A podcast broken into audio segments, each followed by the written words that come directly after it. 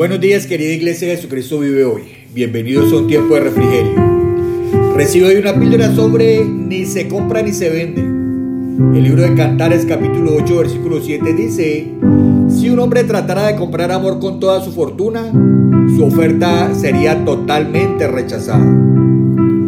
Amados, la libertad es uno de los regalos más preciosos que Dios le ha dado al ser humano. Que el Señor haya escogido bendecirnos con este obsequio implica que está también dispuesto a correr el riesgo que implica. Pues nuestra libertad significa que somos exactamente eso, libres. Y quien es libre puede emplear su libertad como le dé la gana. Pero en muchas ocasiones el mal uso de nuestra libertad trae angustias, pleitos y tristezas para quienes están a nuestro alrededor. Por ejemplo, una persona tiene la libertad de escuchar dentro de su hogar la música que le guste al volumen que más le agrada.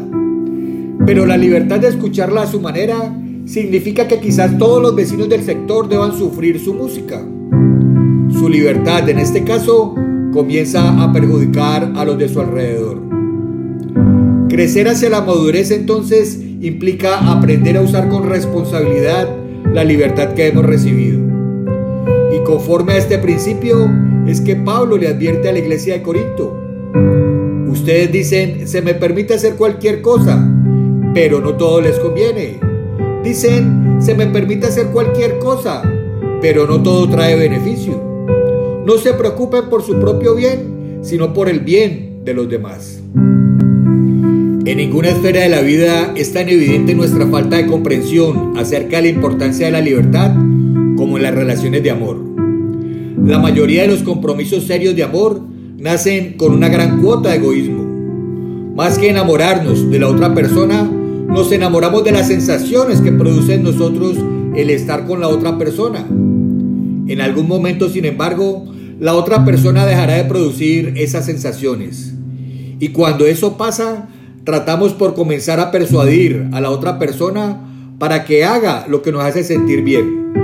Es decir, pretendemos exigirle que nos ame como a nosotros nos gusta. Así, una gran cantidad de relaciones están planteadas en términos de una interminable puja por ver quién puede manipular a quién para conseguir lo que quiere la persona que dice amar.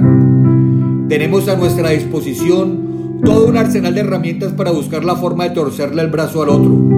Lágrimas, condenación, sermones, enojo, silencio, regalos, halagos, servicio. Todo vale a la hora de conseguir lo que uno quiere. El fin justifica los medios. Pero el autor de Cantares es categórico en cuanto a estos intentos. La persona que intenta comprar el afecto de otro no logrará nada porque como dice la canción, ni se compra ni se vende el cariño verdadero. Y este es el verdadero desafío de quienes queremos crecer en el amor. Aprender a amar sin esperar nada a cambio. Porque así ama Dios, quien hace llover sobre justos e injustos. Así ama Cristo, quien murió por nosotros mientras aún estábamos muertos en nuestros pecados. Este es el camino por el que debemos transitar. ¿Cuál es el primer paso? Comenzar a respetar la libertad que Dios le ha dado a las otras personas. Reflexiona en esto. Debemos reconocer la profundidad de nuestro egoísmo y pidámosle al Padre que en su gran misericordia nos enseñe a amar como Él ama. Mi amado, mi amada, el Señor te bendiga y te guarde. El Señor haga resplandecer su rostro sobre ti y tenga de ti misericordia.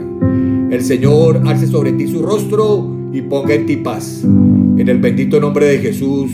Amén. Un abrazo grande y con amor en Cristo Jesús. Yo sigo orando, yo sigo creyendo.